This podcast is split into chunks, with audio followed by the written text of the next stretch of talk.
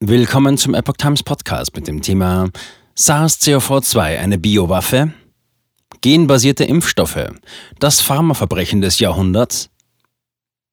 Ein Artikel von Oles Kambrax vom 16. März 2023. Die Fakten liegen auf dem Tisch, sagen zahlreiche Mediziner und Wissenschaftler. Sie fordern den sofortigen weltweiten Zulassungsstopp der Corona-Impfstoffe sowie juristische Schritte, um die Verantwortlichen zur Rechenschaft zu ziehen.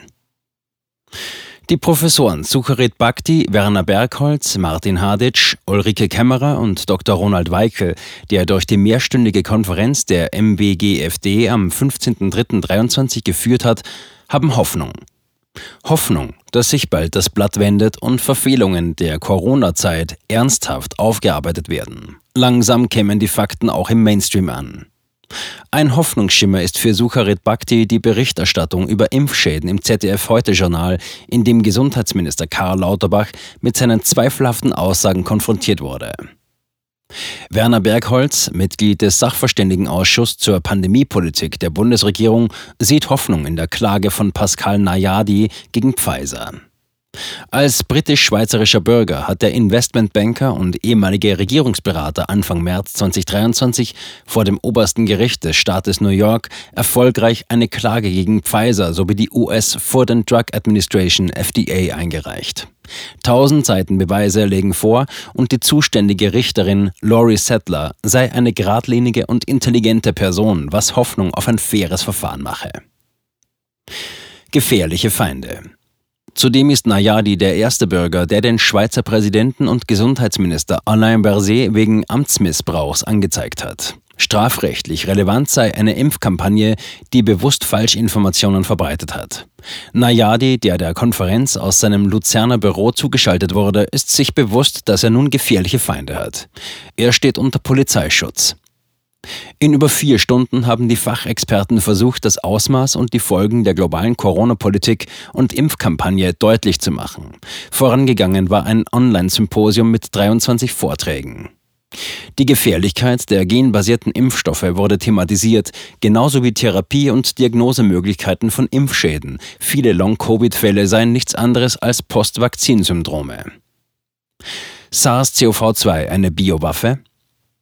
Es kam die Möglichkeit zur Sprache, dass Gain-of-Function-Forschung, also Forschung daran, wie man Viren für den Menschen gefährlicher machen kann, SARS-CoV-2 als Biowaffe erschaffen hat. Genauso wurde die Strategie des European Center for Disease Prevention and Control angeschaut, die Impfquoten 2023 weiter zu steigern. Dies gelinge durch Vertrauen, Zwänge, Selbstgefälligkeit, Kalkül und kollektive Verantwortung. The Five Cs Model Confidence, Constraints, Complacency, Calculation and Collective Responsibility. Anmerkung der Redaktion, Seite 20 im PDF. Die Finanzierung und die Pläne der WHO standen ebenfalls auf der Tagesordnung. Mit einem international verbindlichen Pandemievertrag möchte die Organisation Sanktionsrechte erlangen, die die Souveränität der Nationalstaaten bei zukünftigen Pandemien einschränken. Wer wegschaut, macht sich mitschuldig. Zitat die Fakten liegen auf dem Tisch. Wer wegschaut, macht sich mitschuldig, wurde immer wieder verdeutlicht. Und weiter, nahezu alle Medien blicken inzwischen den Tatsachen ins Auge, thematisieren aber nicht die Dimension der Schäden und die Wucht der Zahlen, heißt es im Pressetext zur Konferenz. Die Dimension sei deutlich größer, als es Politiker zugeben, wie jüngst Karl Lauterbach. Im ZDF sprach der Gesundheitsminister von 0,01 Prozent schwerer Schäden durch die Corona-Impfungen, eine Person von 10.000. Dr. Werner Bergholz zitiert eine geleakte Studie der US-Armee. Diese untersucht die Gesundheit des Militärpersonals immerhin zweieinhalb Millionen Menschen. Die Jahre 2016 bis 2020 und der Zeitraum nach den Impfungen wurden miteinander verglichen. Bei Herzmuskelentzündungen, Myokarditis, ist eine Zunahme von 4% festzustellen. Krebsfälle sind um 3% gestiegen und neurologische Befunde, die auch weniger schwere Schäden mit einbeziehen, um 30%. Allerdings erwähnte Bergholz nicht, dass das US-Verteidigungsministerium nach Veröffentlichung der Militärdaten eine Korrektur gemeldet hat. Die Datenbank soll die Zahl der Erkrankungen zwischen 2016 und 2020 zu niedrig angegeben haben. Ausmaß geringer als bei anderen Herzerkrankungen. Dr. Martin Hadic zeigt die Ergebnisse zweier Myokarditis-Studien.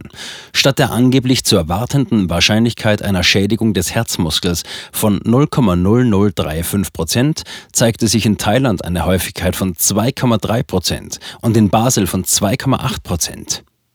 Anzumerken bleibt, dass der Kardiologe Christian Müller zu den Ergebnissen seiner Basler Herzstudie sagt, es handele sich um sehr kleine Veränderungen und es sei ein vorübergehendes Phänomen. Zitat, das Ausmaß ist geringer, als man es bei anderen akuten Herzerkrankungen sonst sieht. Zitat Ende. 37 Prozent Übersterblichkeit im Dezember. Laut Eurostat gab es in Deutschland Ende 2022 eine Übersterblichkeit von 37 Prozent. Für die gesamte EU wird eine Übersterblichkeit von 19 Prozent angegeben. Auffallend sei, wie Dr. Hadic sagt, dass die Länder mit den geringsten Impfquoten, Bulgarien, Rumänien, Slowakei, auch die geringste Übersterblichkeit aufwiesen. Was er nicht sagt, es gibt auch Länder wie Schweden, die eine hohe Impfquote und geringe Übersterblichkeit im gesamten Jahr 2022 aufweisen. Plasmiden, der biologische Supergau. Dr. Ulrike Kämmerer macht auf neue Veröffentlichungen zu den Impfstoffsubstanzen aufmerksam. Offenbar bestehe ein erheblicher Anteil der verpackten Erbinformation in den Nanolipiden aus Plasmid-DNA. Plasmide sind eine Sonderform ringförmiger bakterieller Gene, welche zur technischen Herstellung der RNA verwendet werden. Sie enthalten neben der Erbinformation für das Spike-Protein auch sogenannte Resistenzgene gegen Antibiotika, lautet es im Pressetext. 15 bis 30 Prozent der Erbinformation der Impfungen soll aus diesen Plasmiden bestehen. Kämmerer bezeichnet dies als biologischen Supergau. Damit handele es sich bei den PICs eindeutig um eine verbotene Geninjektion. Es sei zu befürchten, dass die extrem langlebigen und vermehrungsfähigen Plasmide im Körper unabsehbare, langfristige Wirkungen haben können, schildert die Humanbiologin. Vielfältige Schädigungsbilder. Der stellvertretende Vorsitzende der MWGFD, Dr. Ronald Weikel, berichtet zum Ende der Konferenz über die vielfältigen gesundheitlichen Probleme, die nach der Impfung auftreten können. Zitat: Sie reichen von Fatigue, Brain Fog, Herzmuskelschädigungen, Lähmungen, Erblindung, Hörsturz, Hautveränderungen, Autoimmunerkrankungen, schnell wachsenden Tumoren bis hin zu chronischen Infekten, Schmerzen und Schlafstörungen, Depressionen, Demenz und vielen weiteren Beschwerden. Zitat Ende. Weil viele Geschädigte bei ihren Hausärzten, die meist selbst die Impfungen durchgeführt oder zumindest angeraten hätten, sehr oft kein Gehör fänden oder abgewiegelt würden, hat die MWGFD ein Therapeutenvermittlungsprojekt auf die Beine gestellt. Hilfesuchende können über die Telefonhotline plus 49 851 2042 5683 an einen geeigneten Therapeuten, meist Arzt oder Heilpraktiker vermittelt werden. Dr. Martin Hadic erklärte, bezugnehmend auf das SPAR-Szenario des John Hopkins Center for Health Security, Vergebung sei Teil der Strategie. Doch man dürfe sich von dieser Rhetorik nicht blenden lassen.